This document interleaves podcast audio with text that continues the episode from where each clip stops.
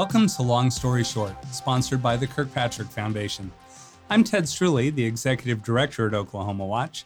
We're a statewide nonprofit news organization that specializes in investigative reporting.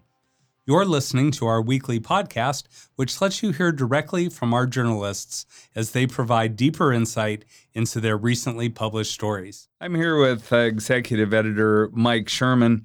And when uh, Governor Kevin Stitt visited the Oklahoma Watch newsroom to talk to our reporters recently, uh, Mike was there in the room and sat in. Mike, uh, what was the occasion? Well, um, we had a checklist of Governor Stitt's campaign promises that Paul Monies published in 2018, right after he got elected. And we thought this was a good time to check back in on those promises and really see how he's done. Well, refresh our memories a little. What what were the list of promises you were looking at? Okay, so one of the um, one of the the the top one was you know, the running. He would draw on his experience as a businessman to make Oklahoma a top ten state. And sort of out of that, Ted, came a promise to improve government efficiency and save money, to lower the state's nation leading incarceration rate, to improve Oklahoma's poor health rating, to make Oklahoma top 10 state for job growth. And I, I skipped the, the, the first one make Oklahoma a top 10 state in education. All right. Now, uh, you you mentioned education. Uh, what record is he running on there? What's he done for education? Well, our education reporter, uh, Jennifer Palmer, had a series of one on ones with both Governor Stitt and his Democratic opponent, Joy Hoffmeister. And a couple of the big takeaways uh, from Jennifer's conversation with Governor Stitt was related to teacher pay, which is something the governor could absolutely do something about. You know, research shows that higher pay for teachers leads to smarter teachers, it leads to improved student achievement, and lowers dropout rates. So this is a place the governor uh, could and did focus. One of his campaign promises was to bring the average average teacher compensation uh, to the highest in the region. And at the time, Oklahoma ranked third in the region. That right after that teacher walkout, in which uh, that, that produced a six thousand dollar pay boost. Now, the latest data from uh, the NEA, the National Education Association, shows that other states in the region they still pay more. But uh, Stitt says Oklahoma ranks highest in the region when salaries are adjusted for cost of living and tax burden. So he can he can say he did that. Now this year in his State of the State address, he promised a plan to allow what he considers the best teachers to earn more than $100,000 a year. He signed the proposal into law, but there's really no money to get it off the ground because the legislation tied to that funding is lottery earnings. And state uh, Stitt preferred to fund it that way um, right away, but he felt like he had to find a version that the lawmakers would agree to. Well, uh, what about uh, Stitt's running the government uh, more like a business? That's something that we hear from uh, a lot of, uh, especially Republican candidates when they run. Uh, how has that worked out? Paul Monies is taking a look at that story for us, uh, Ted. And you know, when the governor um, he visited Oklahoma Watch offices, as you said last week, really an interesting session, and he took a lot of pride for modernizing state government. He talked about how the state will be on one payroll system for the first time very soon which kind of seems incredible uh, considering I checked the calendar and it's 2022. So that's that's certainly an achievement. Um, even more uh, noteworthy is the 2.8 billion dollars in the savings account that the state has. It's a record for the state at this time. But um, Governor Stitt said he'd take a businessman's approach to it, and running the government at the speed of business hasn't been all smooth sailing. Um, as you pointed out, like right after you and I uh, started at Oklahoma Watch, um, getting a driver's license in this state is still a long process. The pandemic was part of the problem, but it but the waits persist. Now the governor pointed to the tag agent system that's been in place for decades and said he alone can't take un, undo that. But we have real ID looming deadlines in 2023. And we still wait on that. The other stuff, though, um, legislative investigations, state and federal audits, they've uncovered millions in misspending under his administration. We'll remember the no bid contract for pandemic school supplies worth $8 million, the Swadley's barbecue deal to renovate and operate state parks. And uh, investigators found that there was excessive management fees there. The public health lab privatized, relocated to Stillwater in the middle of the pandemic. And if you go up there, and our reporters have been there, um, the brand new equipment just sits unused. $5.4 million for PPE equipment never delivered, 2.6 million on hydroxychloroquine, a, a disputed uh, COVID cure, never used. So it's a mixed bag. I uh, want to come back to one point you raised there about the uh, the state savings account because um, certainly cash reserves are are important uh, in in the public sector as well as the private sector. But but Stitt's taken some heat over uh, building up that big of a savings account. Uh, there were people who felt as though that money could have been uh, put to good use. Uh, for uh, any any number of purposes here in the state where funding is short. Did he address that at all?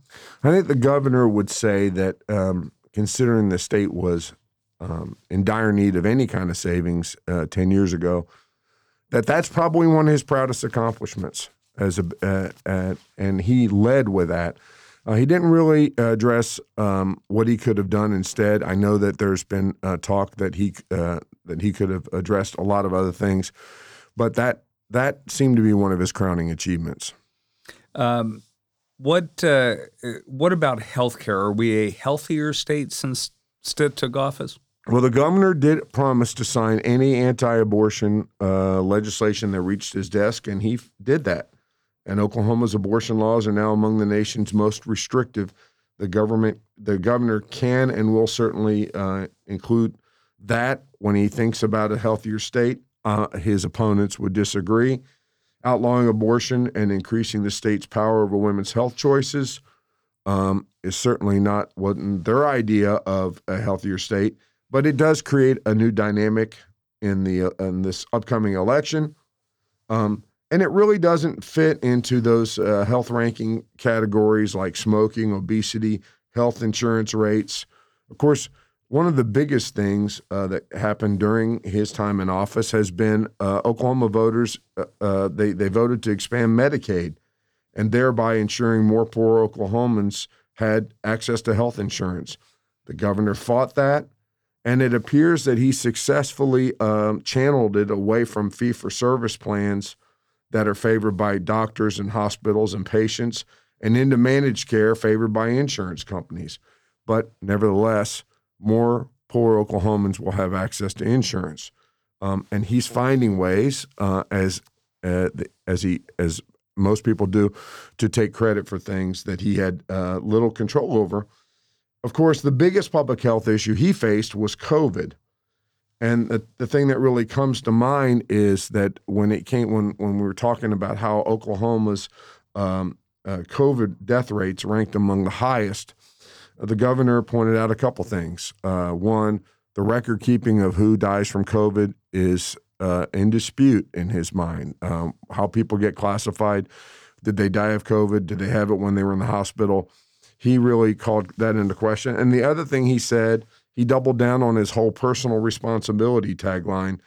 And um, he really, when we asked him about the expansion of uh, better health care in rural Oklahoma, he again talked about personal responsibility.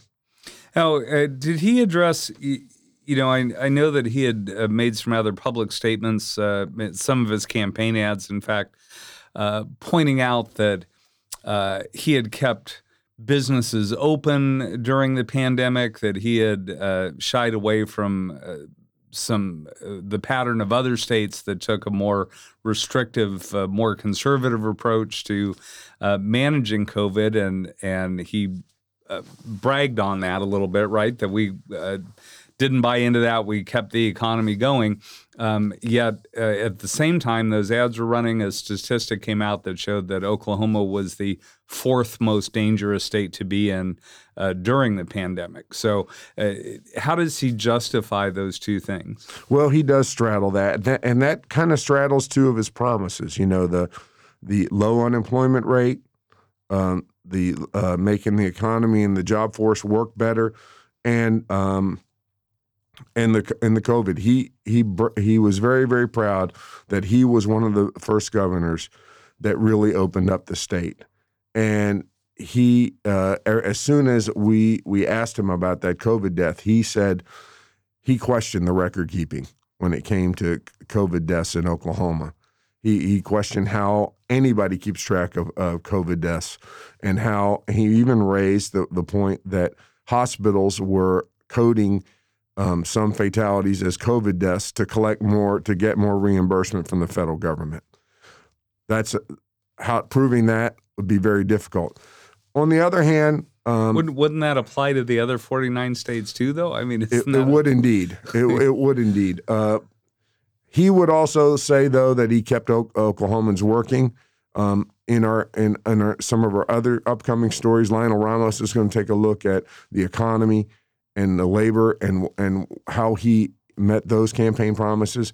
His uh, unemployment rate is still sort of very flat compared to what it was before the pandemic, and that was a huge part of the governor's uh, um, things he took pride in that he kept Oklahoma's economy running. Of course, we should also point out. Um, billions in federal uh, fund uh, emergency pandemic funding didn't hurt. Uh, Mike, I know the governor talked a little about uh, his record on on jobs in the economy. Uh, what about uh, criminal justice reform? Of course, he he said he was going to take aim at Oklahoma's um, nation leading incarceration rate, and and in some ways, that's the campaign promise he fulfilled most directly. 290 commutations back in 2019. Um, people who were uh, in jail for what are considered lower level um, crimes were, were let out. And um, the governor, of course, has been under fire for that. There's a grand jury report that looks at the, the level of reoffenders among those. Uh, he's been hit with negative campaign ads um, since primary season started about people uh, people who reoffended. But um, that's that's something he took aim at. Seven uh, state question 780. Oklahoma voters voted to reduce the number of people in jail uh, for low level offenses. He let them out. One in uh, state question 780. Uh, Oklahoma voters approved, which would take the money they the state saved from incarcerating all those folks and to um, use that for drug and alcohol rehabilitation to address issues of addiction.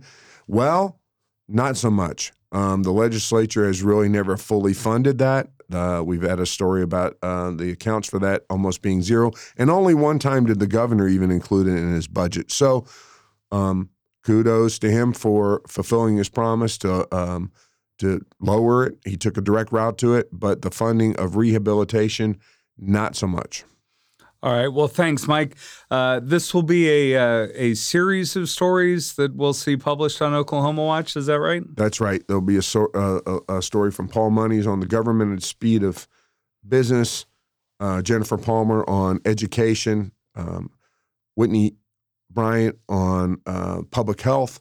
Lionel Ramos is looking at the, the issues surrounding jobs and the economy, and Ashlynd Huffman are still pretty new uh, criminal justice reporter will look at Stitt's record uh, on criminal justice.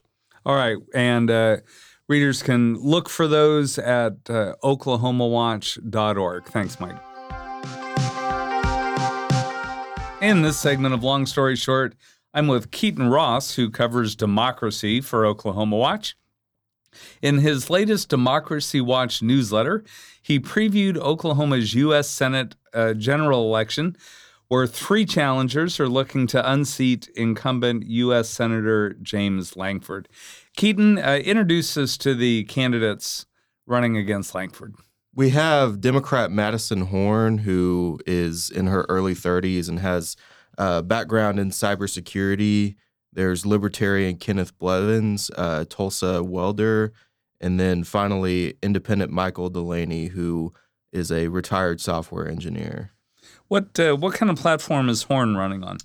So Horn is really focusing on tribal issues, uh, rural broadband and infrastructure, and like we're seeing from Democrats across the nation uh, in these Senate races, uh, driving home on on abortion uh, rights. What about uh, Blevins and Delaney? What are they campaigning on? So Blevins, uh, like you'll see from a lot of libertarian candidates, is is really focusing on uh, s- promising, if he's elected, to limit government interfe- interference, uh, reduce taxes, those sorts of things. And then Delaney, the independent, uh, describes himself as a progressive uh, on social issues, um, that sort of thing. So maybe even a little bit further to the left than uh, Horn is. Now, it's been decades since there was really a, a horse race uh, for a U.S. Senate seat in Oklahoma. Uh, is that going to be the case again this year, or are things going to run a little closer? So the the polls I've seen on this particular Senate race have have Lankford with a pretty solid advantage, uh, 15, 16, 7 point uh, margin over Horn. Um, of course, we still have a little bit of time between now and the election, but you look at uh, registration, voter registration across Oklahoma. Uh, Republicans out outnumber Democrats around two to one. So, uh, really, a, an uphill battle for uh, any Democrat seeking uh, statewide office to to win over voters. Now, what has uh, Lankford really focused on over the last six years? So, a few things. He's uh, on the, the Committee for Homeland Security and Government Affairs, uh, went up to ranking member uh, a few years ago. Um, so, that's kind of been one of his areas of focus. And then we've also seen him pretty outspoken on, on social issues, uh, opposing federal action to uh, codify abortion rights. Uh, he voted against the gun control measure that that went through the uh, the House and, and Senate, uh, enacting some some rules on, uh, you know, giving states uh, incentives to in, implement red flag laws, uh, those sorts of things. Uh, so that that's been his focus. Now, Lankford really drew the ire of some Oklahoma Republicans last year that ended up with a a primary challenge to him from the right. What what happened there? So on on January sixth, he he went into the hearing to certify the the presidential election results, saying he was going to object. And then there was the attack on the Capitol, and he came back and uh, reversed his stance and voted to certify those results. And that that drew some anger from some Republicans who said he should have went along with it and uh, tried try, tried to reverse those results. Um, so we saw a, a, Tulsa pastor, Jackson Lahmeyer, challenge him from the right on, and this was one of the main things he was campaigning on. Uh, but ultimately, Lankford got through that that primary pretty easily, won with 70, 75% of the vote. Um, but there was some people upset with that. If Oklahoma sends Lankford uh, back to Washington, what is he saying his priorities will be this time around? Um, a lot of the the same things we've seen from him in recent years. Um, if you go through his campaign website, some of his social media posts, uh, a lot of talk about the the economy, inflation. Uh, that's what we're seeing. Uh, a lot of Republicans running on. Um, you see that um, as well as uh, the social issues like like abortion, gun control, some of those things. So, um, kind of a continuation of what his focus has been the past several years. Now, our other Senate seat is also up for grabs November eighth. What's up with that one? So that is a special election to replace the the seat held by Jim Inhofe, who is retiring uh, the end of this year, beginning of next year.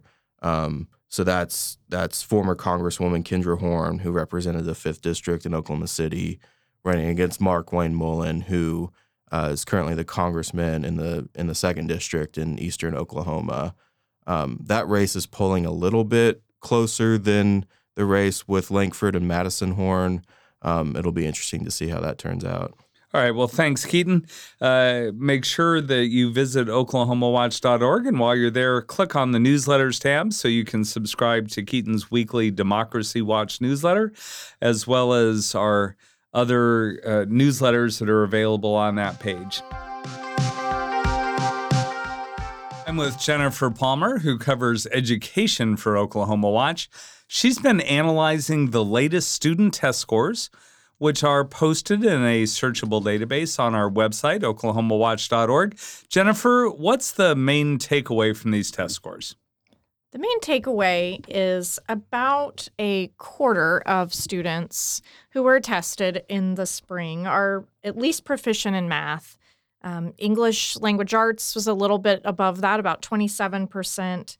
And in science, about a third of students tested at least proficient or above, 31%. Now, what's that based on? Who who's taking these tests and when were they given? These are the state tests, and they are given to third through eighth graders in the spring. Um, all third through eighth graders take the English and math every year. Science, they take them in fifth and eighth grade. And then there are also some scores for 11th graders that are included in this.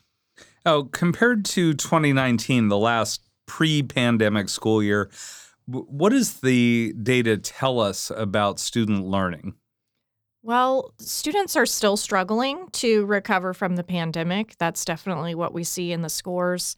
They are um, lower this year than they were in 2019, the last year before, um, you know, that was not disrupted um, by about uh, seven or eight percentage points in in most subjects. And uh, how about compared to 2021? Now, we are seeing some signs of improvement when we compare to 2021. Um, definitely a couple of percentage points in each subject area. However, the 2021 scores are a little problematic because they uh, participation was down. Um, we were still Oklahoma still had one of the highest participation rates, but it was lower than we would expect to be able to say that this is accurate. Any bright spots? Absolutely. There are several grades and subjects that jumped quite a bit. Um, and I think that shows that, you know, s- schools are making the effort to catch kids up. I mean, it, you know, most of the time when there's a compilation of data like that, there are some caveats that go along with it when people look at it. What do we have in this one? Right. Well, I mean, again, these are not all students. You know, this is just a snapshot of um, where some Oklahoma students are. Um, we don't test the youngest grades. We don't test um, except once in high school. So we're not looking at every single grade. There are also quite a few categories that are not included in our data set um, because the um, that age grouping or that grade and that school was withheld for federal privacy protection. So if you go look, you know, if they're really small groups, you can't see the the scores there. And you know, like most um, measures in education, test scores do tend to um, align with the level of poverty in a school. So you definitely want to consider that when when looking at these scores. Now, uh, I understand that for your story, you simplified the data a little bit. Uh, what what measures did you include? Right. The original data set included all four levels of proficiency for every grade tested at every district and school. We thought that was a little too much. So, what I did was I combined the top two levels of proficiency, and that's proficient and advanced and we printed the um, or we had just included the percentage of kids who are proficient or above so these are kids that scored at a level that you would expect to be ready for the next grade on track for college or career oh it the end of the day what do those uh, scores tell us you know I, I tell my kids this when they're getting ready to take their state test. It's not so much about the individual student, but really, I think they give us a um, an understanding of how well the school is doing and the teachers are doing to teach the subjects and and to get the kids on, um, you know, on track for college career, the next step, the next grade. Um, and I think they're helpful statewide as well because we can really learn from the schools that are doing that, that are catching kids up significantly, and hopefully emulate what they're doing in other schools. And how does Oklahoma stack up against the rest of the country? So we don't have a lot of national data yet. We did just get ACT scores um, very recently. Oklahoma did not do very well at all on the ACT scores. Our average composite dropped for the class of 2022, um, and only two states were lower than Oklahoma, so we're, we're third lowest.